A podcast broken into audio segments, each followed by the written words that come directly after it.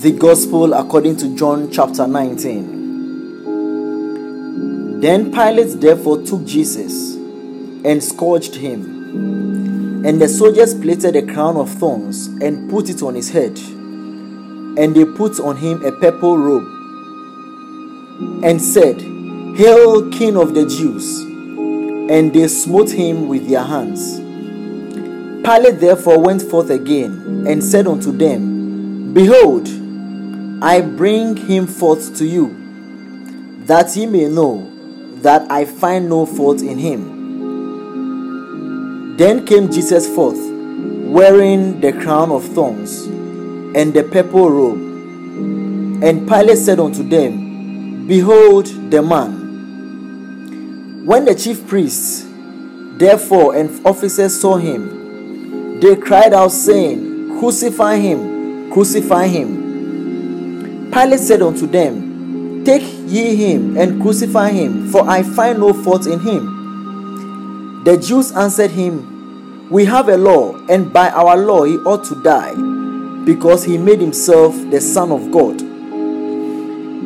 When Pilate therefore heard the saying, he was the more afraid, and went again into the judgment hall, and said unto Jesus, Whence art thou? But Jesus gave him no answer. Then Pilate said unto him, Speakest thou not unto me? Knowest thou not that I have power to crucify thee and have power to release thee? Jesus answered, Thou couldst have no power at all against me, except it were given thee from above. Therefore, he that delivered me unto thee has the greater sin. And from thenceforth, Pilate sought to release him. But the Jews cried out, saying, If thou let this man go, thou art not Caesar's friend. Whosoever maketh himself a king speaketh against Caesar. When Pilate therefore heard that saying, he brought forth Jesus and sat down in the judgment seat in a place that is called the pavement, but in Hebrew, Gabbatha. And it was the preparation of the Passover, and about the sixth hour. And he said unto the Jews, Behold your king. But they cried out, Away with him, away with him, crucify him. Pilate said unto them, Shall I crucify your king? The chief priest answered, We have no king but Caesar. Then delivered he him therefore unto them to be crucified.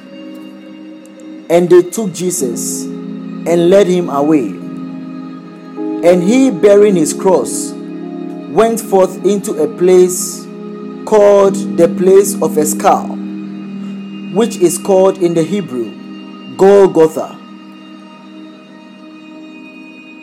where they crucified him and two other with him on either side, one, and Jesus in the midst. And Pilate wrote a title and put it on the cross. And the writing was Jesus of Nazareth, the King of the Jews. This title then read many of the Jews, for the place where Jesus was crucified was nigh to the city, and it was written in Hebrew and Greek and in Latin. Then said the chief priest of the Jews to Pilate, Write not the King of the Jews, but that he said, I am the King of the Jews. Pilate answered, What I have written, I have written. Then the soldiers, when they had crucified Jesus, took his garment and made four parts, to every soldier a part, and also his coat. Now the coat was without seam, woven from the top throughout. They said therefore among themselves, Let us not rend it, but cast lots for it, whose it shall be, that the scripture might be fulfilled, which saith, They parted my raiment among themselves, and for my vesture they did cast lots. These things, therefore, the soldiers did.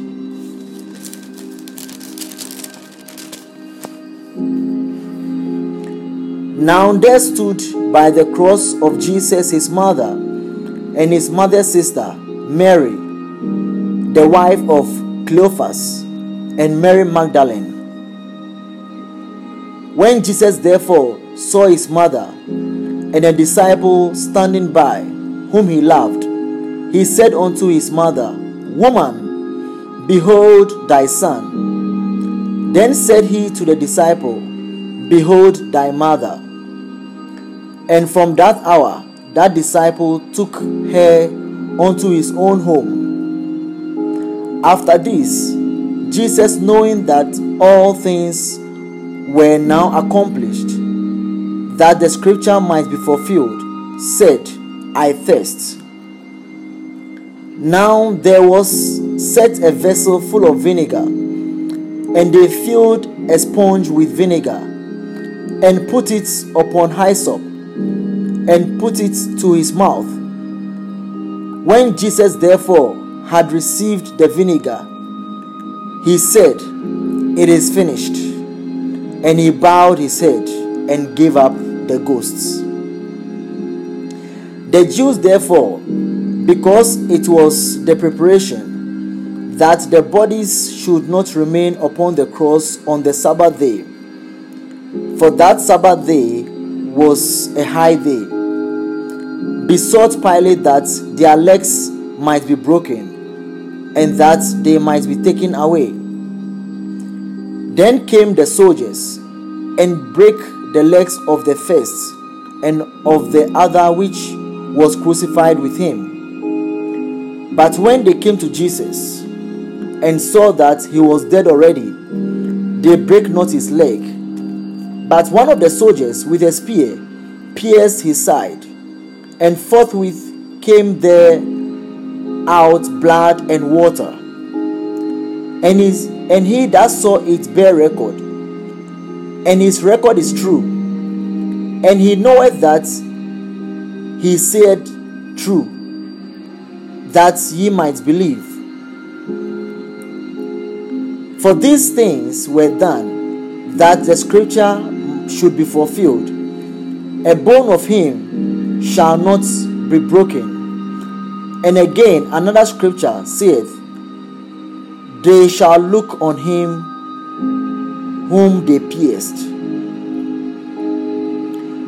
And after this, Joseph of Arimathea, being a disciple of Jesus, but secretly for fear of the Jews, besought Pilate that he might take away the body of Jesus. And Pilate gave him leave.